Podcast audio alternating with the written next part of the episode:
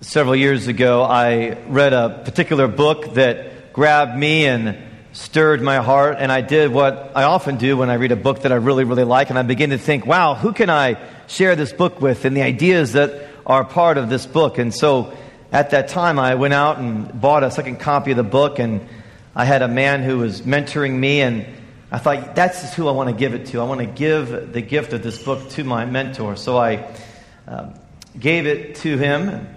He thanked me. And then a most unusual thing happened about a week later.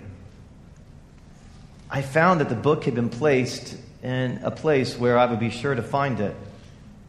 And it was very clear that the message was I, I don't want this gift.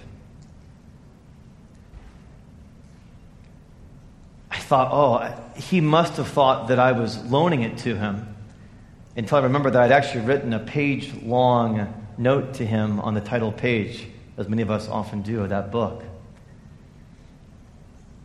And I'll never know exactly what it was. Did he think I gave it to him to repudiate maybe his teaching or as a kind of corrective of some kind? I'll, I'll never know why that gift was rejected, why it was returned. But it's a very powerful and strong thing to reject a gift. And I'm wondering how many of you who are called to what is commonly known as the single life, what I want to talk about as the celibate life, I'm wondering how many of you have in some way returned the gift. Perhaps you didn't understand that it was a gift. Perhaps you understood that it was something and you just don't want it. But the teaching of Scripture is that the purpose of our lives, and we've been working on this together now for the last two weeks, this is the third week. The purpose of our lives is to imitate God. That boldly put forth by Paul in Ephesians chapter 5, verse 1, is be imitators of God. And we've talked about how he explains what that means by the next verse, verse 2, where he says, Walk in love as Christ loved us. The purpose of our lives is to become those who love who love in Christ and actually, miraculously, supernaturally, we become those who love like Christ. We actually, in the life journey of the Christian, can become like Jesus. We imitate him as the design and the destiny of our lives. And there are two ways that Jesus and Paul in following Jesus and providing teaching on Jesus' teaching, there are two ways we can live the imitative life. Two ways, and two ways only. One is the married life, and one is the celibate life. And both of these are referred to very specifically as gifts. I think marriage is commonly viewed as a gift. You'll hear newly married people say often, Oh, my husband, he's such a gift. Oh, my wife, she's such a gift. Oh, marriage, what a gift it is to me. But it's rare to hear the celibate say, Oh, my singlehood, it's a gift. Rare to even hear it further elucidated. It's a gift from God. It's a gift from God so that I might live the imitative life now, often this isn't necessarily even viewed as a gift. A gift, in a necessary play on words, is a present. A gift has to do with the presence of something or someone. And so often in celibacy, it seems like an absence. It, celibacy, more often than not, is defined as what's not there. I, I'm celibate because I don't have a husband. I'm celibate because I don't have a wife. Actually, my life is marked by a sense of lack, not a sense of fullness. And generally speaking, the American culture is not going to help you move out of that perspective. Generally speaking, in a culture like ours, which has, as we talked about so many times, a kind of underpinning of performance, the celibate, the single, is often viewed as those who, for whatever reason, they haven't succeeded. There's some problem with them, which is ironic, right? We looked at the stats last week of how many people are unhappy in marriage, but we'll leave the ironies for another time. What happens is there's this view that somehow the celibate, there's a flaw there's a reason why there's an absence in their lives. And I'm not sure that the evangelical church, the conservative Protestant church, I'm not sure it's much different in its perspective. I actually think a lot in the evangelical church look at the one who is single and think, wow, so sad. They're so incomplete.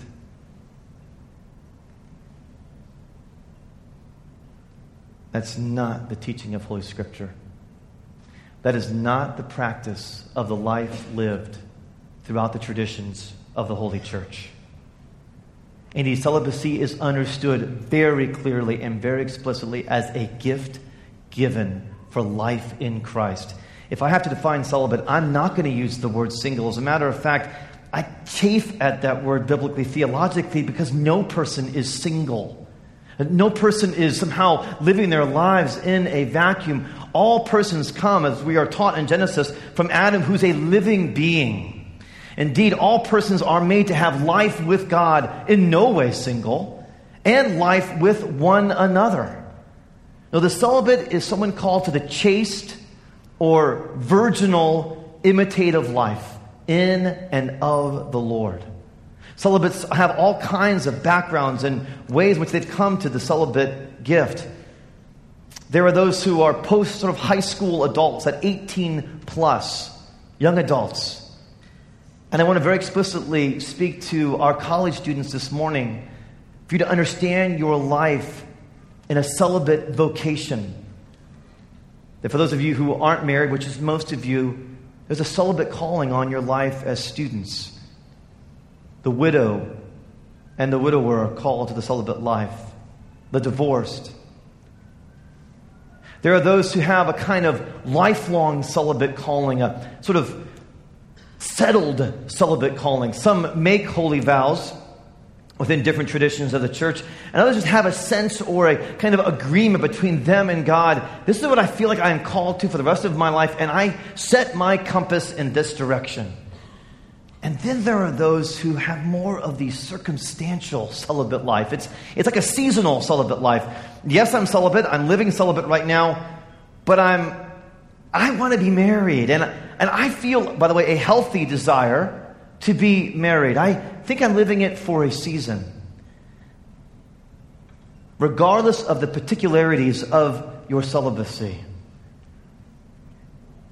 I don't want you to think that as a celibate, you're still living in the introduction of the novel of your life, that somehow you're still in the preamble and it's the part that everybody kind of moves through to get to the real meat of the story. You're not waiting for the story to start if you're living a celibate life now. If you're living a celibate life now, you haven't sort of fallen into it by happenstance, regardless of your circumstances. If you're there now, you are in the gift of God. This is what God has called you to do. It's a vocation and a calling, and you are empowered to live this life in an imitative way in Christ. You're not waiting for the story to start. This gift, scripturally, has at least three facets, three components to it as we look at it. One, there's the gift of singular devotion for the Lord. Two, there's the gift of singular mission for the kingdom. And three, there's a gift of iconic ministry for the church. That's just completely obvious, isn't it? Are you tracking with me? I'm, iconic ministry, what do I mean? I, let's, we'll do that. We're going to get there. But let's do singular devotion and singular mission first, okay? And then we'll unwrap what it means to have the gift of iconic ministry for the church. Look with me in 1 Corinthians 7. Here's what's going on in the church in Corinth, as best as we can tell from the context and history on Corinth. There was uh, a, certainly a tension in the church of Corinth. There were those, some well intentioned, some not so well intentioned, that wanted to live the spiritual life, the life in the spirit. There was always a question for the leaders in Corinth who's spiritual and who's not. And often that was used as a kind of manipulation or spiritual elitism for the leaders to decide who gets to be in the inner circle, who's in the outer circle. And what they've done is they'll capture different issues. Here they've captured the issue of marriage and celibacy. And they've captured it out of an attempt to sort of draw a line and decide who's above the other. And what sort of created this issue is the betrothed. A betrothal is something like, it seems as best as one can tell, like engagement in our current society, although perhaps with a greater commitment moving toward marriage. But the idea of betrothal, not unlike engagement, is that it's sort of in between. The betrothed person is on their way to marriage, but they're still officially and in reality a celibate. So it seems like there's a question what about the betrothed? Because if it's really spiritual to not be married, then they should not marry. What, what do you do, Paul? And so Paul, that's why Paul begins now concerning the betrothed. What he's really trying to answer is now concerning the reality of the spiritual calling of marriage and the spiritual calling of celibacy. Prior to verse 25, which you don't have in your bulletin, but what's very important as an interpretive umbrella that, that sort of rides over this whole section on Paul's teaching is 1 Corinthians 7, verse 7. Paul says this.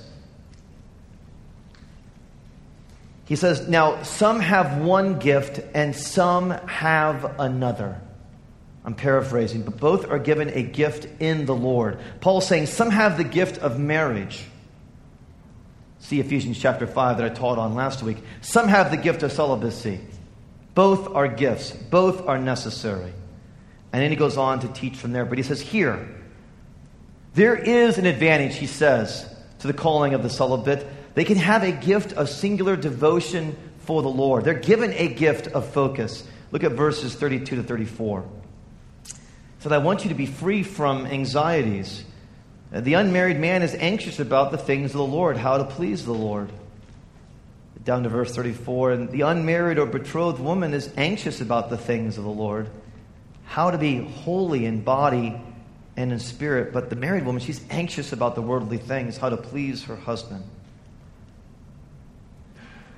What Paul is setting forth in this teaching is stemming from Jesus' teaching, which we'll look at in a minute from Matthew 19, which is a radical new teaching and that is that celibacy is a vocation and gift in itself. Several different historians of Scripture will look at the Hebraic way and tell you there really wasn't a super clear understanding of celibacy in the Hebraic way. And even in the Old Testament, as you do your readings, you don't see celibacy and the call to celibacy lifted up and taught on and clarified. Indeed, marriage was the pathway to living your life in God. And what Jesus does is he actually breaks that wide open in Matthew chapter 19. And Paul is stemming from that. And Paul is saying, oh no, there are two gifts celibacy and marriage. It's a radically new gift. And what Paul is saying, part of this gift is that you can focus your life not on the one you're also called to be one with, but actually you can focus your life on a kind of singular devotion to the Lord.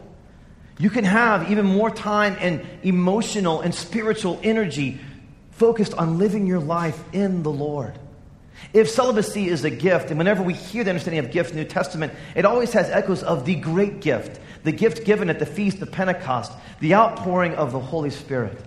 You are not called to the gift of celibacy without the gift of the power of the Holy Spirit, the gift of hope, faith, and love, as our opening collect gave us. You don't go into the gift of celibacy unequipped or unprepared. Now, Paul's saying there's a gift given here, and it's a gift of living in the Lord, of putting your roots deep within Him. That you can never know the Lord too much, that you can never come too close to a life in the Lord. And we know there are many examples of this singular devotion to the Lord. Of course, in Christ Himself, we have this life of celibacy. Now, in Christ, we get a both and. He is celibate, and yet we know from Ephesians 5, He's also married to the church. It's the mystery of Christ. In Paul, we have a very clear celibate life. In the 20th century, we see many Christian celibates who live full, engaged lives. C.S. Lewis, who thought he was a lifelong celibate, becomes a seasonal celibate, marries at the end of his life. Edith Stein, a most important woman and thinker and philosopher and nun, a convert from Judaism in the 20th century. John Stott, our own Anglican priest and leader. What Paul wants to be clear is that as you live your life in the Lord and you live in the power of the gift of the Holy Spirit, you have everything you need as a celibate to imitate Christ. Your life is not defined by absence, your life is actually defined by presence. As a matter of fact, brother and sister celibates, There are things in your life that you can do in your life with the Lord that a married cannot do. There are ministries and callings and a way of living life that you've been given that those who are called to the joys and the challenges and trials of marriage cannot live.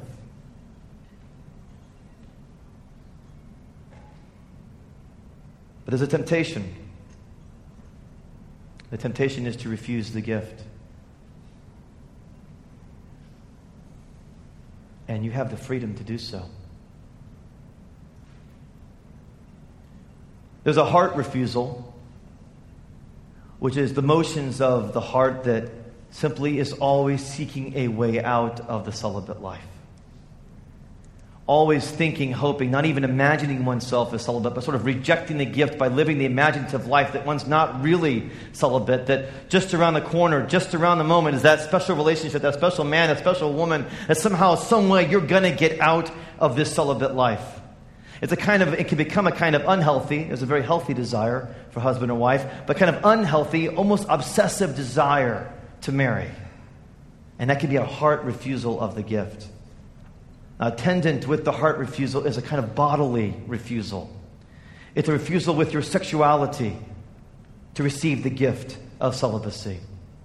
There are two ways to imitate Christ marriage and celibacy. And there are two ways to live out your sexuality marriage and celibacy. We talked about this two weeks ago that the design of the body as man or as woman points us to the reality that we're made for something other, that our bodies are made for something outside of us. But often, celibates, this is true of all ages, but there's a particular dynamism in the college years, in the college community, where you sort of view yourselves, particularly as college students, in a kind of never, never land, sort of a gray area where I'm not yet married, not yet, please, but I'm, I'm, I'm not necessarily celibate. That's a little heavy. I'm kind of in between. So my sexual life will sort of reflect that in between. I'm, I'm not going to do everything because I'm perhaps a conservative kind of Christian student, but I'm going to do a lot. And I think that stems from a lack of understanding of the gift you've been given as a celibate. Indeed, the ancient term is you're called to virginity, to the virginal life. And you mustn't let culture and society somehow convince you that the virginal life is a naive life or a disconnected life. Within Christendom, the virginal life is an engaged life. It's actually a life that can lead to immense wisdom and understanding. The kind of holy streetwise that you truly need to be to live your life in Christ. This is not, students, the sort of season of experimentation where you can try this and try that sexually and kind of figure things out in that way. No, this is a season of celibacy where you're called to live a virginal life for the Lord in fullness and joy and engagement.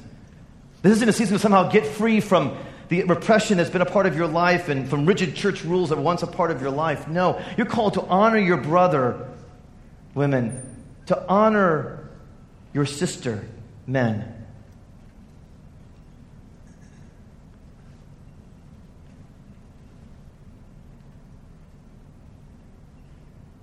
It, it, it, grieves the Lord when you don't treat your bodies like a temple of the Holy Spirit. Maybe you haven't fully understood this a word of grace and peace. Perhaps you've just imbibed the water so long that's coming out of the cultural faucet that you haven't been clear on this. I think that's possible. I think it's possible you went to a Christian school or part of a Christian youth group and you haven't gotten clear on this. But never in Holy Scripture, never in the traditions of the church has there been a calling for celibates to live out their sexuality engaged sexually with another.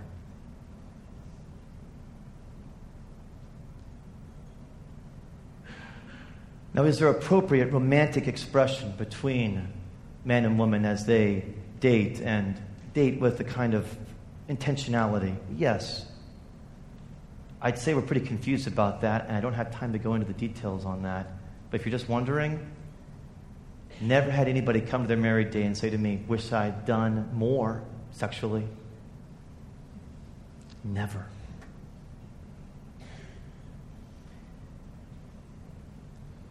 Here's one thought about how we understand this as a gift, concretize the reality this as a gift. And that is that you perhaps need some kind of concrete gift in your life that you regularly interact with that reminds you of your celibate vocation and calling. Uh, for the married in our culture, it's a ring. And it might be that a ring, I know some parents give purity rings to their adolescents as they're growing. And perhaps you need a ring on your finger that reminds you of that. Uh, perhaps it's a necklace or it's a painting or I don't know what concrete expression it might be, but you may need something that reminds you, I didn't just fall into this and I'm not just living my life in this sort of gray existence. I'm a celibate and I'm called to celibacy and it's a gift from the Lord. But there's more. As one celibate at Resurrection said to me, and I talked with several those living celibate life at Resurrection before this homily, they said, But you know, it became clear to me that celibacy had to be more than just being able to have a longer quiet time. Uh, I think that's good. And just having a longer quiet time is, is not enough for the celibate life. Singular devotion is important. But Jesus is really clear, and turn with me to Matthew 19, that when he sort of inaugurates the office of celibacy, when he sort of sets this reality into place and speaks authoritatively, when he does so, he does so not for just the purpose of devotion, but also for the purpose of mission. He talks about a gift of singular mission for the kingdom. Look at Matthew uh, 19 11. We've had this read for the last three weeks as our gospel reading. And the disciples are reacting to Jesus' teaching on marriage and on divorce. And they say to him in verse 10, Such is the case of a man with his wife, it's better not to marry. And he says to them, Not everyone can receive this saying, but only those to whom it is given, only those to whom it is a gift. So there are some who are called to the gift of marriage, but Jesus is very clear not everyone's called to the gift of marriage. You don't have to get married. If you get married, please be aware, Jesus is saying, this is, this is a great, great calling and one with great trial and challenge.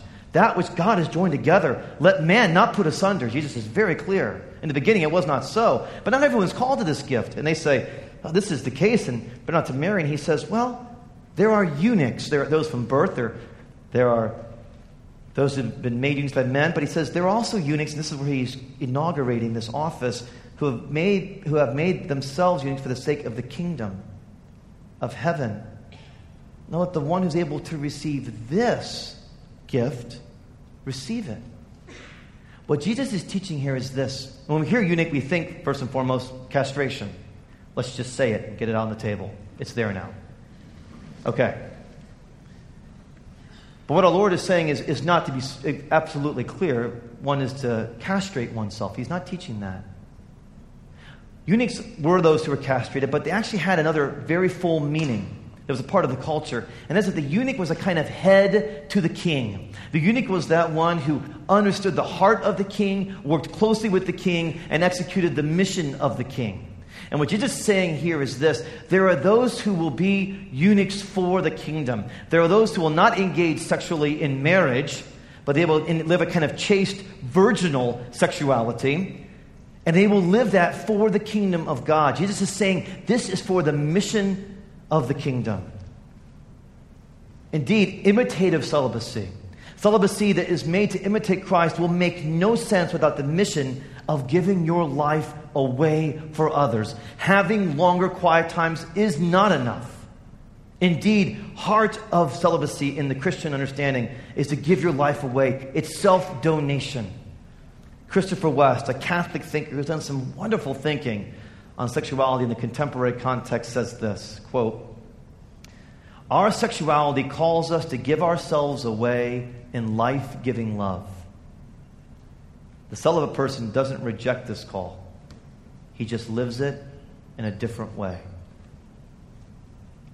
Uh, Dietrich Bonhoeffer, a little bit closer to our own tradition as Anglicans, lived the celibate life. He was engaged to be married, he was betrothed, but never married, and was executed in Nazi Germany before his marriage.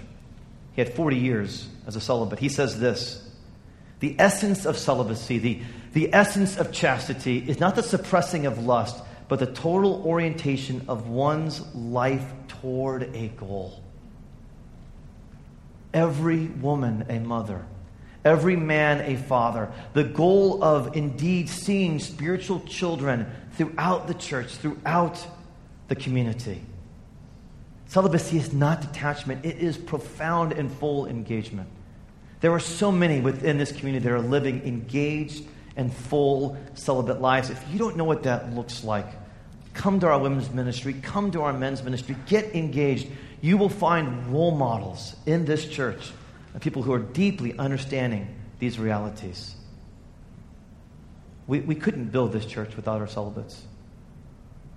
I, I want to be really clear. We can't do this without you.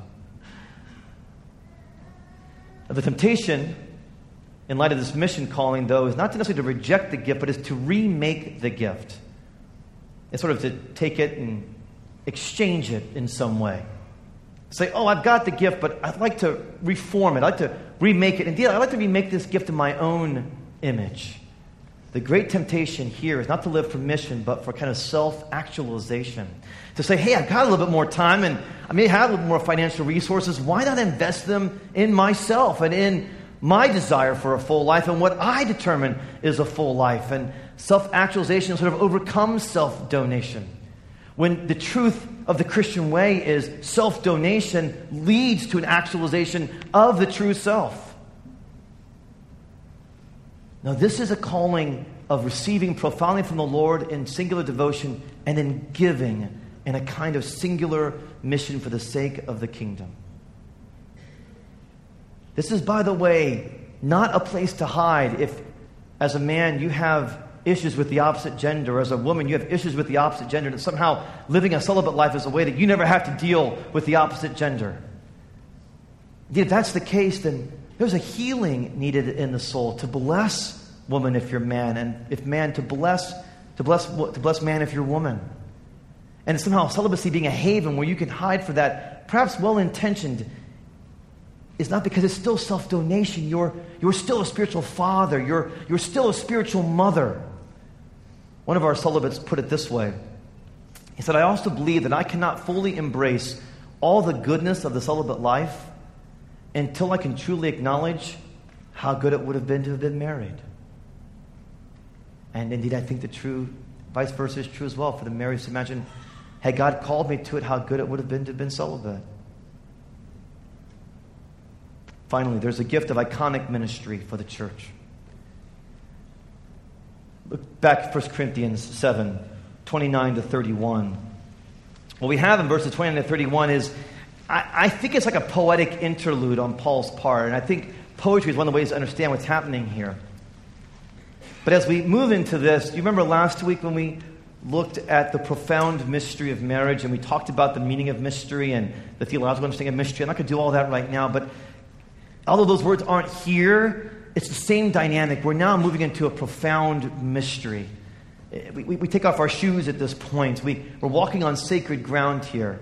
And we have some understandings that are implicit in the scriptures, made more explicit by the early church. But let's look at this little poetic interlude here, 29 to 31 first. This is what I mean, brothers, brothers, and sisters. The appointed time has grown very short. Topic sentence for the poem. Watch that. From now on, let those who have wives live as though they had none.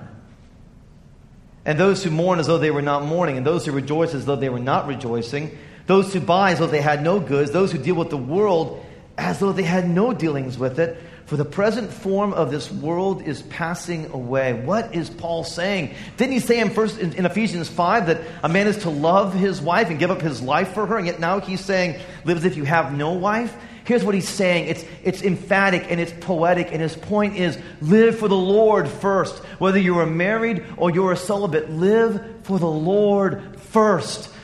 Care about him first above all things what is kind of happening here is this kind of dynamism that occurs between what theologians call the already and the not yet. That the already is that Jesus is already resurrected. Jesus is already present in his body and in his sacraments. Jesus is here, and yet he's not yet fully here. And yet, we come into a season like Advent where we wait for him and we expect his return, and he hasn't fully come back, and there is still evil and disease and death. And we're caught between this already, where the realities of the supernatural signs and wonders are here and present, and yet, not yet. And that already and not yet actually gets concretized in celibates and marrieds. Marriages are a kind of icon. They're a kind of picture. That's what I mean by icon, a kind of portrayal of the already. In marriage, we see the already reality that Jesus loves the church and he's given up his life for the church on the holy cross. Marrieds live that out. They're an icon of that. The church needs them to reflect that reality. But it's in celibates that we get a kind of icon of the not yet. If marriage is a kind of sacramental dance, in celibacy we have a divine dance which shows us that ultimately all of our fulfillment will be found in God and God alone. That the reality of this world is fading away. And we don't live by sight, but we live by faith. And the celibates are the ones who have the courage and the calling to live that kind of immediacy. It's, it's, it's a not yet, but it's, it's not yet now. And you're living that kind of closeness with the Lord and that singular focus on the Lord that all of us will one day live. We're not going to a particular marriage in heaven. Jesus said very clearly in Matthew 22, there'll come a day when the resurrection fully occurs and Jesus returns. There's not going to be any giving and taking in marriage. There'll be one marriage. The people of God with God Himself. And we're all heading that direction. But celibates, you live that icon now. And do you understand that we as marrieds need you to live that icon? We need you to live out in concrete reality that we must not idolize our children or our wives or our husbands, but that we're all going the same place, ultimate life in Christ together? See, it has to get concretized. It can't just be in our heads, the already and the not yet. And we actually share the living out of that tension now in the church.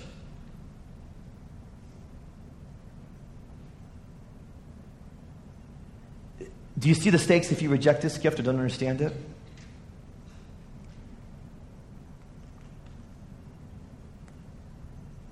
But there's a temptation. I mean, as my wife, Catherine, has taught, celibates remind us that we must expect more of heaven and less of earth. But there's a temptation because it's hard on earth. And there's a temptation not necessarily to reject the gift, that's one temptation, or to remake it. You might understand that it's come. You might understand you have a celibate calling, and you resent the gift at times. Because the specter of loneliness is always right there when it will come crashing down on you.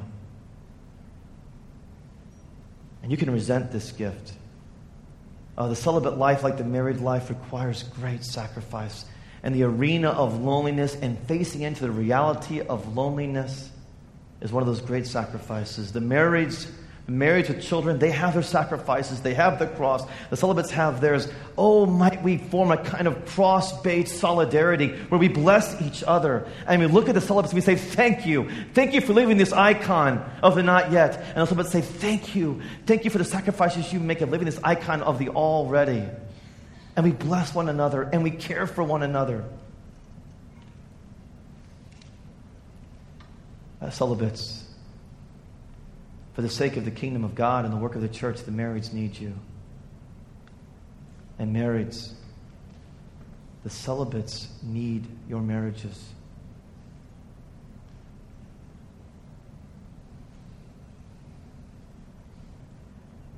Imitate God, Paul says. Walk in love as Jesus loved us and gave himself for us, an offering and a sacrifice to God. In the name of the Father, and of the Son, and of the Holy Spirit. Amen.